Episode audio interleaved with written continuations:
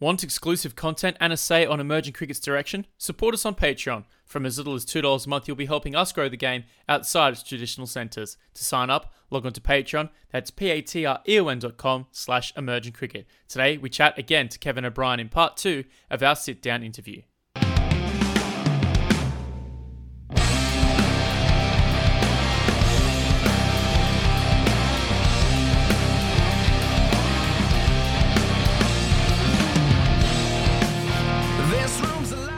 Welcome again to another Emerging Cricket podcast across the usual listening spots. I'm Daniel Beswick. I'll be joined by Tim Cutler and Nick Skinner in a few moments' time as we chat to Kevin O'Brien in part 2 of our special with him. But first, some news from around the world and some breaking news involving our very own. Tim Cutler has been announced as Cricket Vanuatu's new CEO, taking over from Shane Dietz, who has departed to join the Dutch women's team in a coaching role. Cutler joins new men's head coach Jeremy Bray, who was appointed in January and is likely to begin his tenure in mid-April. Cutler was the CEO of Hong Kong Cricket from 2015 to 2017. We'll have more on Tim's appointment next week on the show.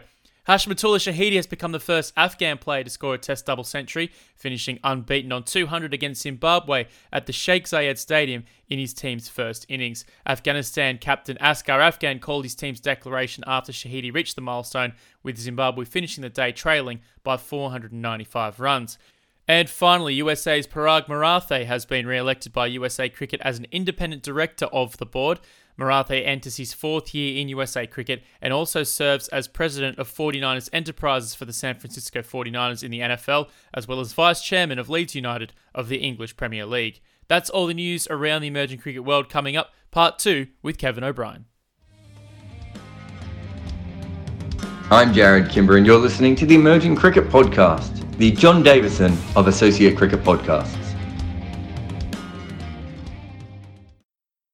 So just looking at the Test situation, you know, you're on the outside looking in a way. You know, there's the World Test Championship with 9 countries and Ireland is excluded from that. You know, it was a long meandering path to get to Test status, but now you're in this kind of halfway house almost between, you know, Test status and not Test status. Do you think looking back, was it worth it? Or, you know, knowing what you do now, looking, you know, sort of at the financial side and how little Test cricket you do play, would you have taken maybe a different path?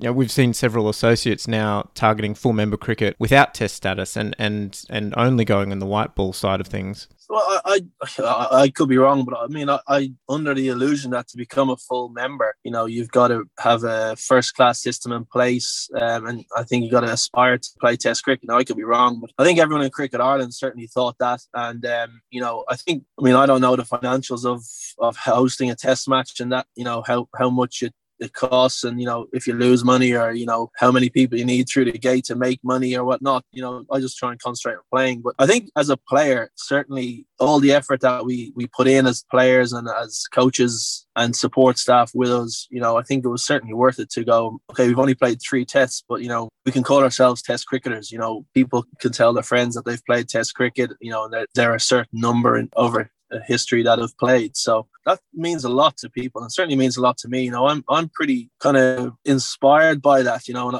I kind of take the history of cricket, you know, that means a lot to me. And to see that the best players in the world have been successful over Test cricket and, you know, I can call myself a Test cricketer alongside them. That's pretty cool for me. Yeah, the historical context is what makes Test cricket special, I guess. You know, just looking at, you know, the situation in Ireland a bit more generally, Tim Brooks sent through a question about how do you think cricket can be a bit more commercially viable? Because I know that Ireland do struggle financially a lot of the time in the administrative side of things. Yeah, well, I think, you know, certainly from Cricket Ireland's point of view, listen, obviously there's people employed in Cricket Ireland who know more about marketing and advertising, you know, more than I do. But, you know, I think certainly they should be looking at, and I'm sure they are, different ways to promote the game here, you know, whether if we're playing against a certain team, you know, if it's a Test match or if it's, you know, just an ODI, you know, do we need to build a big stadium? Can we not just go along the lines of the way New Zealand have it, you know, and have grass banks, certainly like we have in Malahide, you know, and let people bring their picnic basket and their own seats and that type of thing and charge less per per ticket. You don't have to charge more to cover the cost of hiring the big stand, and try and make it more viable that way, certainly from an income point of view of the actual match. You know, so I'm sure there are ways to limit your costs of hosting games, you know, and I'm sure Cricket Ireland have looked at all that. But, you know, I suppose the big thing is for Test cricket is, do you need DRS and all Hawkeye and all that kind of stuff? I think you need there is a certain criteria that you need, the limit or the minimum amount to host a Test. So obviously all that technology increases the cost of hosting a game, but certainly for ODIs and stuff, you know, there probably are ways of reducing costs for sure. Well, I mean, I went to the I-Cup game at Malahide against the Netherlands, and it was a beautiful day, you know, people sitting on the hill and, as you said, picnics and rugs and I mean, a lot of rugs because it was quite cold, but yeah, it was just a nice day out. And I think that is a much, you know, the charming side of the cricket grounds like that I really enjoy, yeah. Yeah, I think something that I know in the past, you know, Cricket Ireland have tried to look at how New Zealand have gone about it. And to be honest, like we're a fairly similar country, you know. Obviously rugby would be New Zealand's number one sport. You know, we obviously have the Gaelic games here, which is massive, you know, so cricket would fall underneath. Obviously in New Zealand, cricket's probably number two. You know, it's certainly probably the biggest summer sport, but it'll be probably the second biggest sport in the country. So, and it's a similar population on New Zealand. We're about 5 million New Zealand. Probably similar enough. They probably have a slightly better climate than us, but you know, I think certainly that's a country that Cricket Ireland should be looking to kind of copy their success of. You know, we don't need the big stadiums like they have in Australia or even England. You know, we don't need a stadium that holds 15,000, in my opinion, because I've played a lot of cricket in Ireland. I've played a lot of internationals in Ireland. You know, we don't generally get big crowds. We get, you know, 1,000 here, 2,500 there. You just really need to cater for who's going to come through the gate. But the biggest thing is in Malahide, you know, there's no permanent pavilion. Change rooms, etc. So that's a fairly big issue. I was just going to pick up on the New Zealand idea because they talked about it the other day in the coverage. I think it was in the New Zealand Women's One Day International against England, and they talked about how in New Zealand, as opposed to England, they had contrasting examples of when kids are growing up playing sport, they don't need to specialise in one sport straight away in places like New Zealand. We find that here in Australia too. I'm sure it's the same in Ireland with the sports you have on offer there, but looking at say the English model, and they get kids to basically pick and specialise a sport very, very early in their lives. The seasons overlap quite markedly, so it forces, you know, a kid at say 14 or 15 to specialise in a sport, whereas New Zealand, they actually encouraged everyone to play as many sports as they could. And there's so many different stories of Kiwi athletes who could have been All Blacks or they could have been Black Caps. It was just a case of which sport they liked more. What's the situation in your part of the world in regards to something like that? Yeah, so it's tricky, you know. Obviously, you know, rugby and soccer would be, you know, winter sports. You know, I know the soccer season is extended a little bit because our winters are so bad. You know, a lot of games do get cancelled kind of in December, January time. So they've extended the season a little bit into kind of spring, which is fine. But yeah, for me, I mean, I'm going to talk as a parent. You know, I've got two kids. Certainly for me, I'm going to try and get them to play every sport. I'm going to get them to try everything, you know, whether it be ballet or it can be, you know, cricket or hockey or dance class, anything at all. You know, because I grew up playing 4 or 5 sports. I grew up playing Gaelic. I grew up obviously playing cricket and hockey, soccer. You know, there was a tennis club down the road associated with my sports club. So, you know, I was down there in the summer, during the week, in the morning. And, you know, it was, for me, it was a great opportunity to learn other sports and learn the skills needed in other sports that obviously then I brought into cricket. So for me, you know, the options to play as many sports as you can as a child growing up, it's absolutely necessary. I suppose here, you know, it does need people who are involved in sports to have an open mind of, I'm going to say, let a kid, in inverted commas, you know, let the child go off and try cricket, or let them go off and try tennis or soccer or hockey or rugby. You know, let them try sports at all the underage game to see which one they like, because, you know, kids will fall into whatever, you know, whatever sport they like to play. It may not be a sport, and that's fine as well. But, you know, I think from a sports point of view is to try and let children play as many sports as they can, you know, and then pick at a certain age the sport that they want to play most. And I think that's most important is let the child choose the sport that they really feel comfortable with, you know, that they have most friends in. And if that's something that, you know, you're not experienced in as a parent, or, you know, you've got to respect that decision, in my opinion. I'm just imagining an Irish version of Billy Elliot with an ex-pro cricketer who really wants his kids to play cricket, but they're just into ballet and that's what they love. Oh, well, if they love it, mate, That's good by me. Well, you talk about the idea of coaching or encouraging, you know, kids to get into sport. You've got yourself an academy now. Talk to us about that. Yeah, so it's something I kind of started in, you know, actually 2011 after the World Cup. I kind of did it part-time over the last, whatever it is, 8 or 9 years. Yeah, so it's just something that I'm looking to restart now this summer, is to give back to the game here in Ireland, and to try and get as many people enjoying cricket and improving at cricket as possible. So yeah, I've got my own academy, Kevin O'Brien Cricket Academy here based in Dublin. But you know, I've travelled around Ireland over the last couple of years, coaching in clubs all over Ireland. So I'm willing to get in the car and go down and do some, you know, small group sessions, some one-on-one stuff, and also some kind of team sessions with clubs. So it's an area that, you know, that your club cricketer here in Ireland, you know, they probably lack, certainly in the newer formed clubs. They lack that quality coaching that hopefully that I can give them. What's the take up been like? You know, you'd think being a test cricketer, as you said, would add to be a bit of a draw card. Yeah, so it's actually been quite good. You know, I think I touched base with a lot of my previous clients and people that I coached in the past while I was away there in January. And, you know, after you just sent them an email or a WhatsApp, you know, and I've got about 45 people who are interested to, you know, take up some one-on-one sessions with me in the summertime. And that's even without going into my own club's youth section. So, yeah, I think the demand is there. It probably helps that cricket was quite high on the profile when I was touching base with people. You know, we were the only team really playing overseas, and, you know, so that helped as well. So yeah, I mean, obviously it'll depend a lot on my own schedule and how much coaching I can do with my own playing and gym schedule and stuff like that. So, but hopefully, you know, if I can restart this summer, obviously COVID dependent, you know, once next season comes, I can do a bit more and I can try and put some more time and focus into it going forward. So at the moment, it's kind of a roving setup rather than a set location? Yeah, well, I'll be using my home club, Rail Union Cricket Club. I'm using their nets, you know, so that's where I'll do all my coaching. And unless a club want me to come to their training sessions, you know, during the week or on the weekend, you know, like I'll obviously just travel then. But yeah, no, if someone wants a one-on-one session with me or a small group session, it'll be done in my home club in Railway Union, so I'll just use their nets. Could you give us a sneak peek as to how you impart your knowledge on some of the future players? Do you go up and say, look, when there's this average right arm off spinner, let's just call him Graham. This is what you should do? Is that how the conversation goes? Yeah, just put the foot down and slog it over mid-wicket. Show him some more YouTube clips. Yeah. just tell him to type in my name.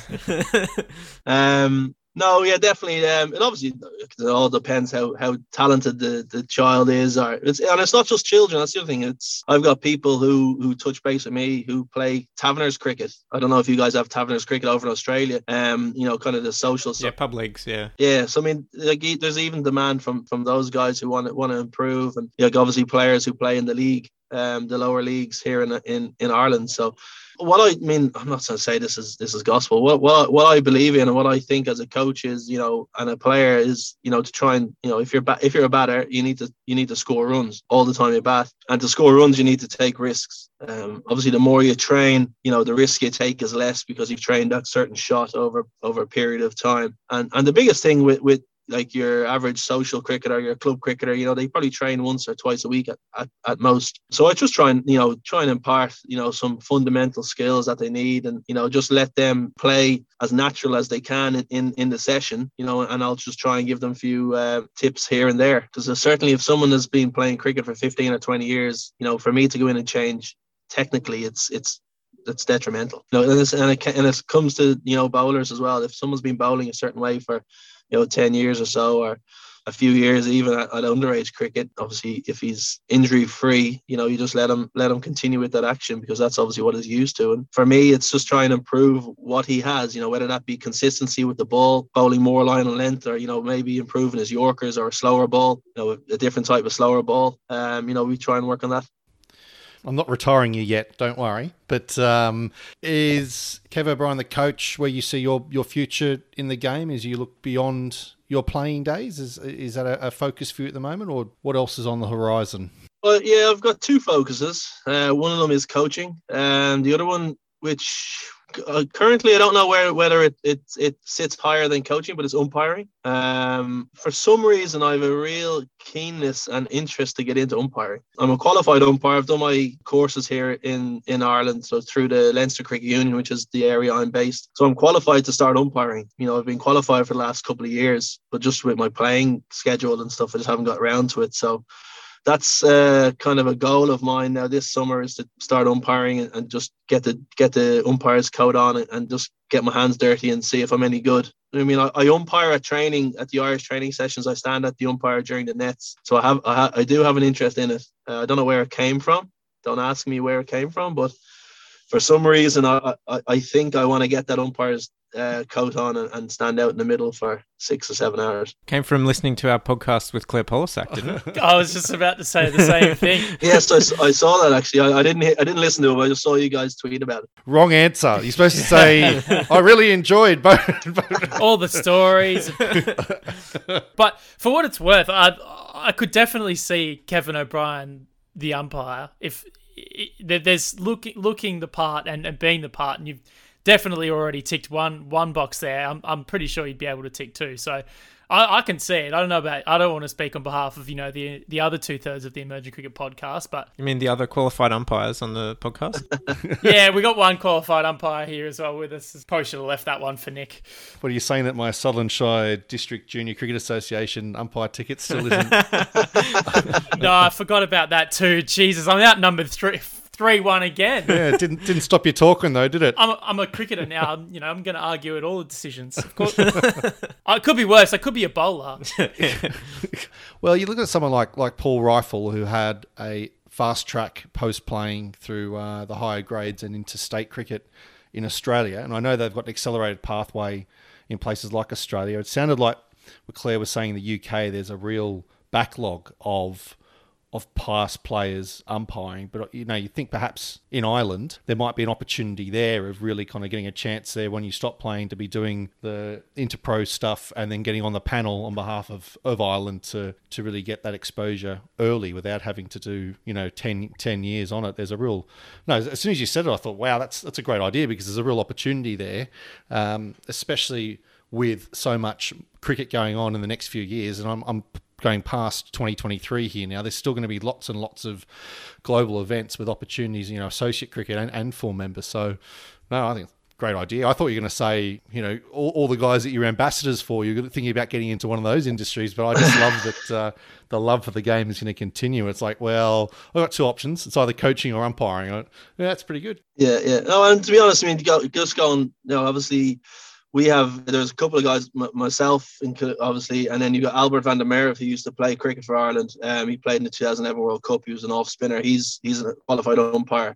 And we've got Mary Waldron, who's the ladies wicketkeeper. She's a qualified umpire as well, and she's umpired some of the domestic stuff here, the first class stuff in Ireland, and I think she's down in Adelaide at the moment, and she's umpiring first grade cricket, I think, over in Adelaide. So she's doing well, and she's well respected here in Ireland as an umpire. So yeah, there's a small group of us, 3 of us there at the moment, and I'm sure there's others who've played for Ireland who are considering it. But currently, I think we're the only 3. So just you're talking about coaching and looking at the kids' techniques and whatnot, and the Ireland Wolves are playing at the moment over in Bangladesh. Are there any young prospects coming through for Ireland that we should be keeping an eye on over the next few years? Yeah, there's a couple of guys in that squad. Obviously, there's a few guys in that squad who've played for the senior team, and Curtis Camphor being one. He's young. He's had a great start to international cricket. Harry Tector's another one. He's captain the Ireland A team at the moment, and Garrett Delaney's over there. So they're the 3 that the listeners may have heard and would have seen play before. Stephen Doheny is a very good batsman. He batted 3 in that 4-day game.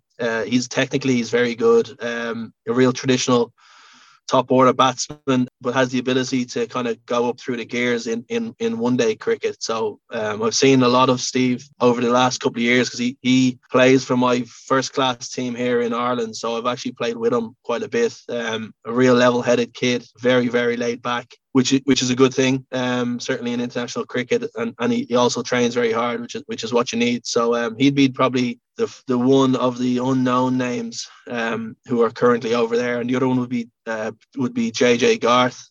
He's a leg spinner, young leg spin bowler.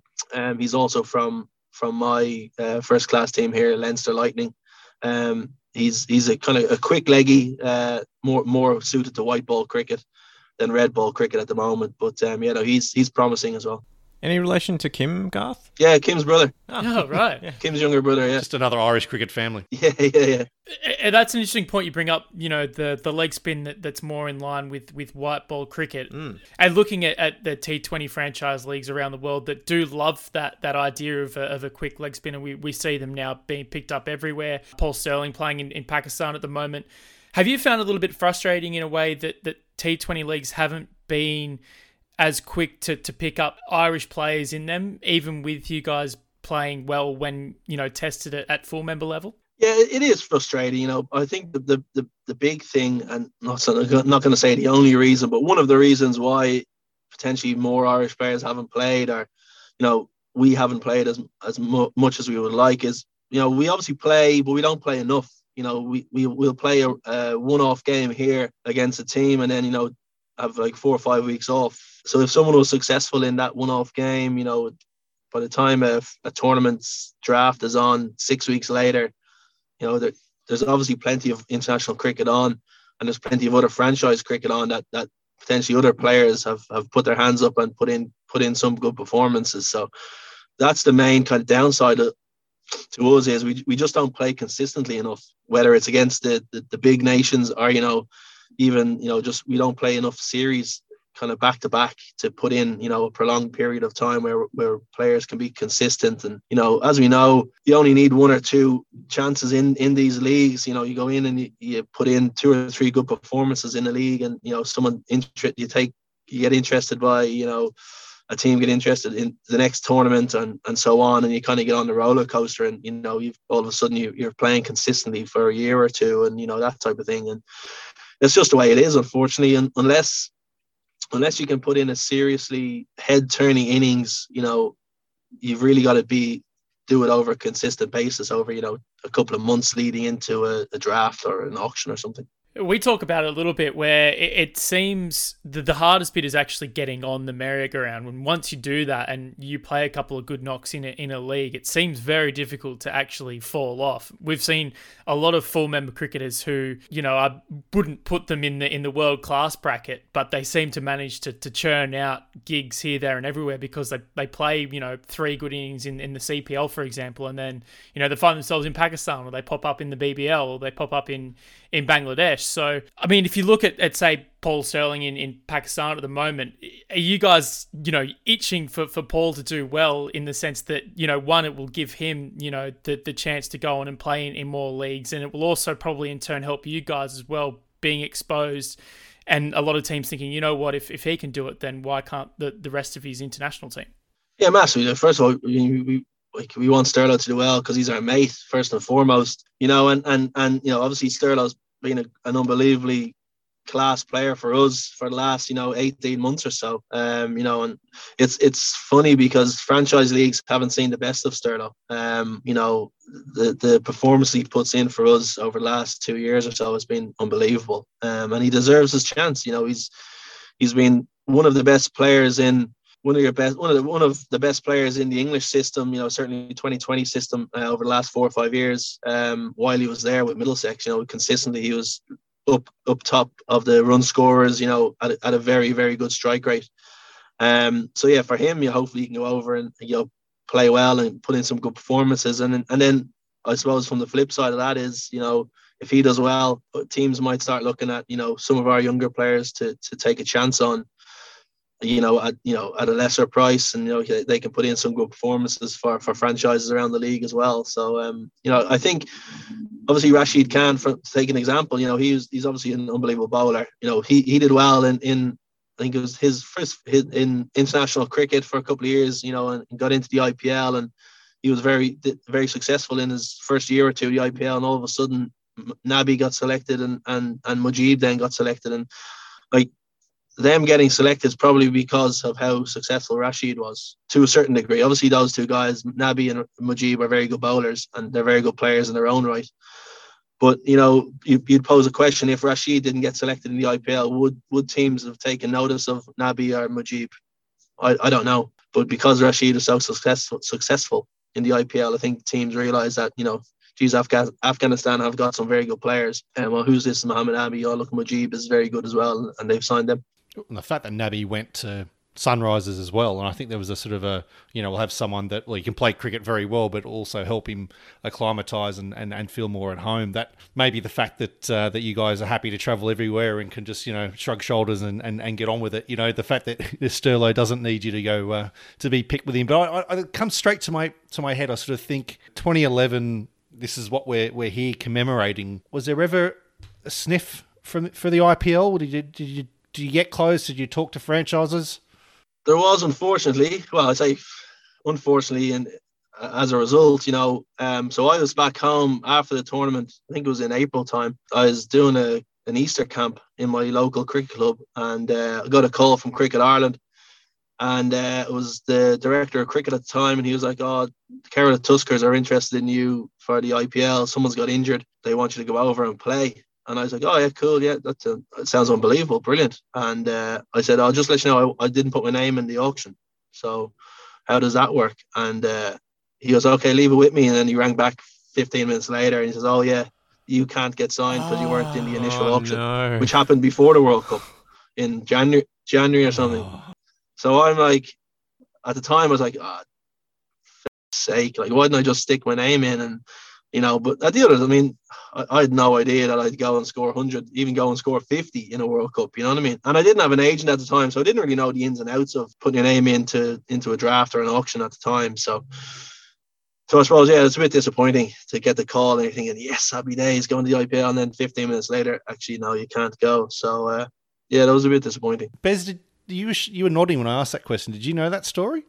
Kind of. So I remembered that. I think I read that, you know, had that innings been about a month or two earlier, you know, things could have been completely different. But it was so bad just listening to that story halfway through and just knowing knowing the ending before I even had to say it was. Because when I asked, I was like, "Have I just asked a question that, like, I'm the only one in the room that didn't know the story?" But no, I didn't know that one. No. Wow. I mean, I don't think Kerala were particularly good financially in terms of paying their players, so you might have dodged a bullet in a weird roundabout kind of way. I don't think that's going to help him.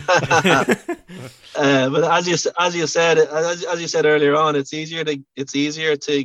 harder to get into the league than get out. You know, so you look at that, you flip back 10 years ago, you go in there and have a few good innings, and you might get retained or released, but then you're back in the next year and someone picks you up, and you're just on the merry-go-round of that. And then, you know, you go here, there, the other leagues around, because you're associated with an IPL team.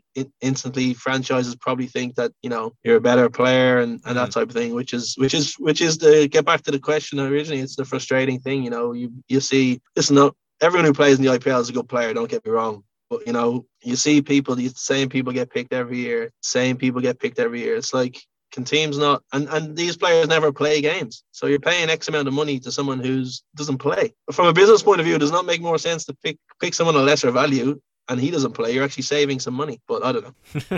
You're preaching to the choir here. I mean, exactly. I know. My neck hurts from nodding already, so just like... There is a severe underappreciation for the scouting system in cricket. Cricket is so far behind a bunch of other sports when it comes to recruitment in terms of, you know, financial strategy. It's actually unbearable watching that auction and seeing some really good players go completely unsigned for a base price, and then watching players have their auction numbers just skyrocket, thinking, you know, this guy averages 14 with the bat and 35 with the ball. I'm not going to name any names here, but they're not worth, you know, a lot of, you know, they're not worth the money that people invest in them. But yeah, it is highly frustrating, and yeah, I can only imagine what it's like from a playing point of view. Yeah, we're just fans, you know. We're wanting to see the talent that we see on the fringes of attention to be recognised, you know, let alone you guys that, you know, looking around and knowing the numbers and playing against these guys. Yeah, you're stronger guys than us. Just to sometimes just to turn the other cheek and just carry on. But yeah. I know. I didn't know that story, and wow, just something, you know, like sliding doors, really. I don't know whether you'd thought about putting your name in. Had it even come up before 2011? Had it come up to put your name in and you decided not to, or it just hadn't even come into your mind? Yeah. Just hadn't. I don't think it even occurred, you know. I think it was just, you know, because the IPL was probably, 2 or 3 years old at that stage. Yeah. 2008 was the first tournament, I think. So 8, 9, so only 3 years old. And, you know, I was just, I was just happy enough playing away with Ireland, and, you know, the franchise kind of leagues and getting on the bandwagon hadn't really crossed my mind. You know, it was just, I was happy enough being at home and just doing my thing. And, you know, as you said, if only now, you know, you just think cheaper is just, if that was now, you think I'd stick the name in anyway for every league, and then you go and do something, you know, a month later, you're happy days. It was good to see a few Irish guys put their names forward at this one. Do you reckon that's sort of your experience is kind of a bit of an inspiration of, you know, just in case, just put your name down, just think you never know? Yeah, well, I suppose you do never know, you know, and like you've if you're not in, you can't win kind of thing, you know, and I suppose the also disappointing thing was, you know, for the next 7 years, I put my name in the IPL auction every season, you know, 2012 onwards. And, you know, didn't even get a sniff at, and which was disappointing, you know, even though, you know, the World Cup was a year on, you know, I still kind of, certainly in 2012 and, you know, then 13 and 14, I had a couple of good seasons in the CPL and, you know, a couple of good years in England. I thought, there might be a chance if I go in at low value, but ultimately no bets. And that's the way it is. Unfortunately, you just got to live with it. You know, I've been, as I said, I mean, I've been fortunate enough to play in other leagues around the world, and, you know, I had an absolute blast in those tournaments. So yeah, you just got to take what you're given, really. Oh yeah.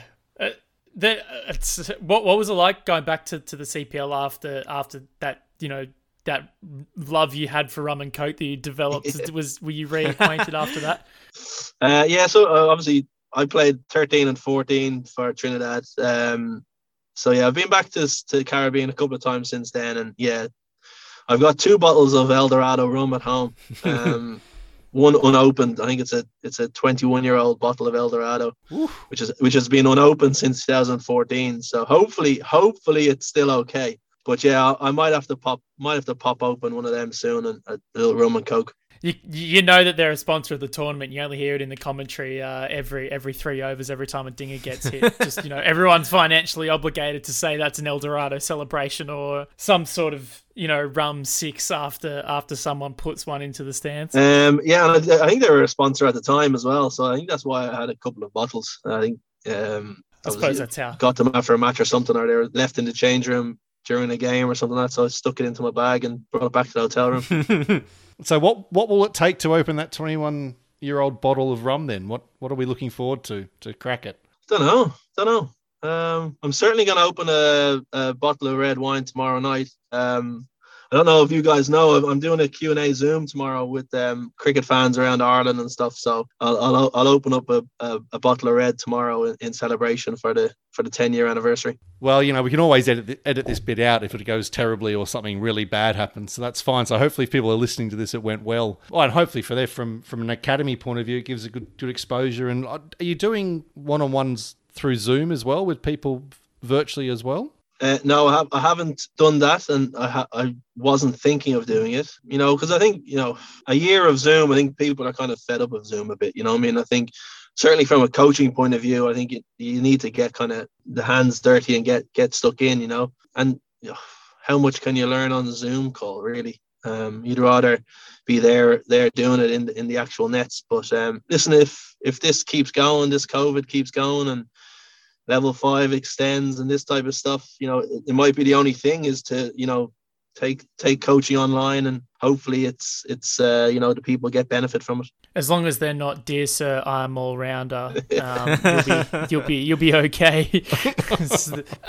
Just off the top of my head, with you and Afghanistan getting full membership at the same time, I've noticed you guys have played a lot of cricket against each other. Are you guys almost banding together, trying to push each other on a 1v1 basis in the hope that you guys are getting more attention to push into that top 10 and beyond? Yeah, listen, I think I'd say me and Afghanistan are probably our closest rivals now in terms of, you know, how much we've played against them over, certainly in my career. You know, I think I've played them something like 45 times or something, something crazy. So yeah, I suppose their success certainly does, you know, drive us on, you know, seeing their, you know, what they've achieved over the last, you know, 4 or 5 years. And they've obviously got a test victory. They might even have 2 test victories, I think. You know, they're playing a test series now against Zimbabwe, starting in a few days' time. So, yeah, their success drives us on. And I suppose from an individual point of view, you know, the success their players have had, you know, in T20 leagues around the world, you know, you can mention,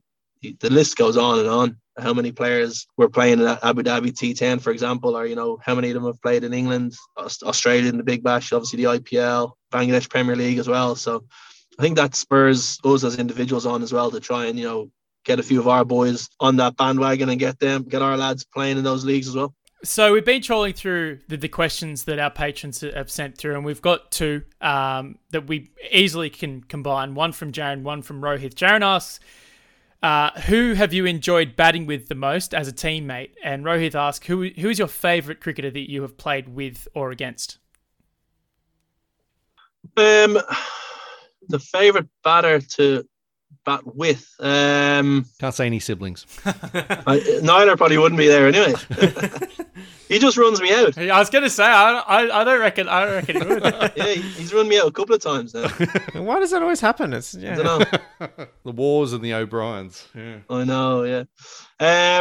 Who the favourite person to bat with? I enjoyed batting with Pooran in the CPL. Obviously he was very new to kind of franchise cricket. I think he was only 17 or 18 at the time. And just to be at the non-strikers end to watch him bat, even then, you know, he was unbelievable. I remember he played in innings for Trinidad against, I think it was against Guyana. He got 60 odd off about 15, 16 balls in Queen's Park Oval. And he was just to be there watching him bat is just unbelievable. And obviously now he's gone on and he's one of the best batters in the world at the moment. You know, his ball striking even then, 7 years ago, whatever it was unbelievable to watch. And it's just, you know, to see him become the player he is now, it's pretty cool.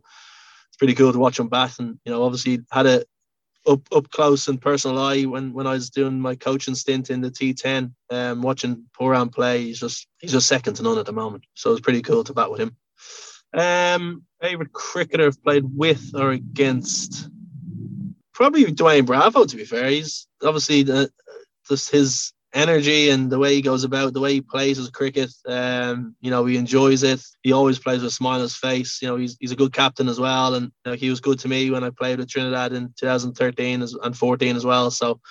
Yeah, kind of keeping the Caribbean feel of this chat with the rum and cokes and Pooran and now the champion himself. But yeah, Bravo would be up there. Certainly on the top of the head would be one that I've enjoyed most playing with. I mean, yeah, he's one of the.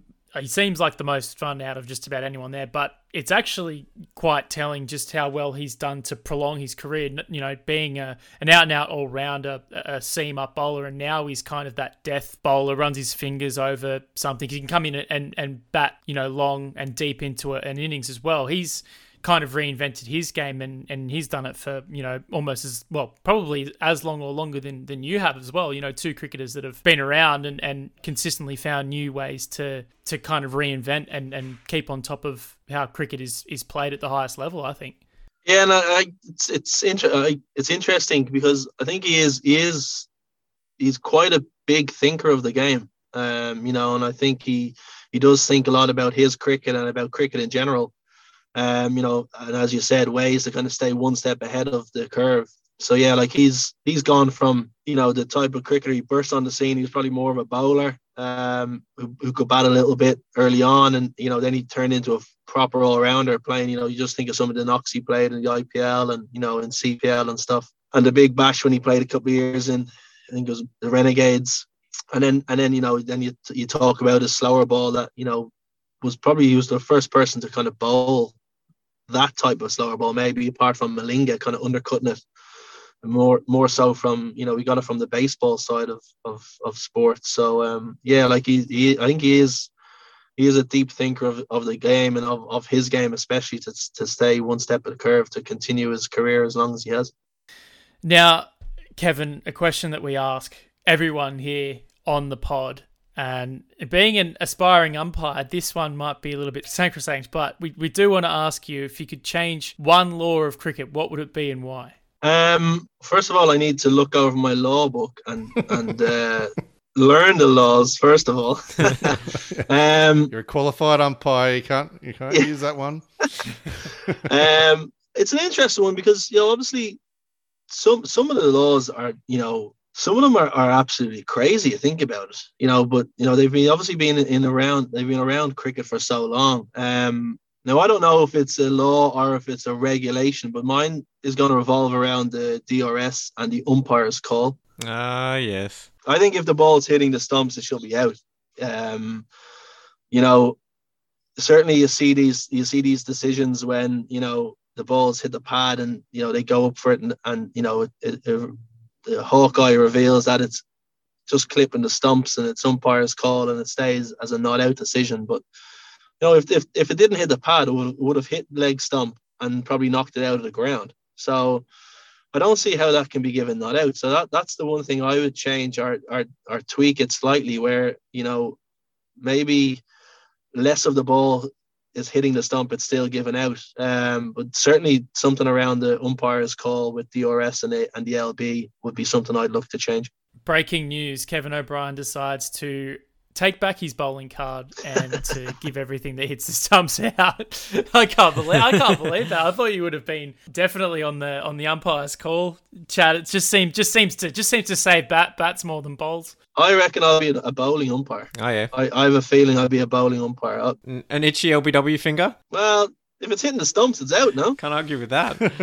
So there'll be a lot of quick games.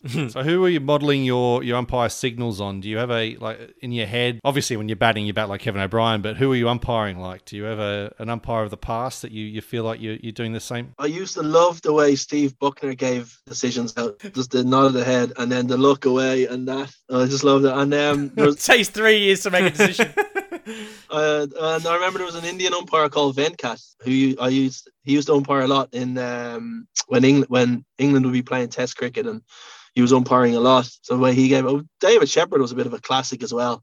He used to shout "That's out" as well, didn't he? Yes. Just point at batsmen, just be like, "Can you start walking?" Yeah. So he was obviously the main umpire when I was growing up watching Test cricket, and you know, you'd see him shouting at the batsman, "That's out," and waving his index finger. So maybe something in between those three guys. That's good. Venkat, you know, I think we mentioned it with Claire, the same one. I remember that sort of arm sitting out to the side when given Mark wore out LBW in the semi-final in '96 against the Windies. That one that nipped back and kept low, and there he was, just that kind of sim. Tim's still bitter about it, as you can tell. Well, you know, speaking of DRS, it probably might have just hit him outside the line, but it doesn't matter. You know, it gets brought up, I reckon, every third podcast. Okay, we've brought up twice and I won't again, okay? If you've heard me mention this twice, message us and I'll never mention it again. But again, Australia went on to bottle it in the final anyway, so it doesn't matter. But no, great ones there. But I think it was always great, those World Cups for us that were so used to seeing just sort of Aussie umpires and the occasional overseas tour, to see all these other ones from other countries. Cyril Mitchley was one for me in '92. Now, nobody will be able to see me do this, but he would like give a four and be like chopping the air as he'd give it. And I, even when I'm going back watching highlights from the '92, I'm like, Cyril Mitchley, where have you been all my life? This guy who's doing almost like, let's give him the chop, you know, as he's giving a boundary. But look, that's going to mean nothing to everyone that's just listening to this. Jeez. But that means nothing to people who are watching you, Tim.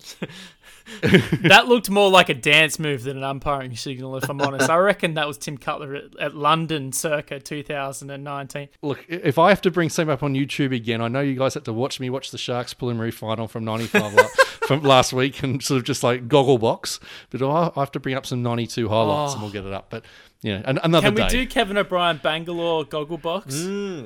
Do a watch along. Yeah, we've got some some contacts at the ICC. I'm sure we could pull a few strings here. I'd be all about it personally. Now, watching party, that'd be good, and just the camera back on. But Kev will be on the Reds. Well, it's been incredible having you on, Kevin, in what is, you know, set to be a pretty special week for you. Enjoy it, soak it all in, Enjoy all the positive chat that's thrown around. It's clearly deserved. It's been an unbelievable international career for you and for Irish cricket over the last 10 to 15 years. You've seen it all. Congratulations once again, and thank you for joining us to tell some of your stories here on the Emerging Cricket Podcast. Cheers, guys. Thanks a million.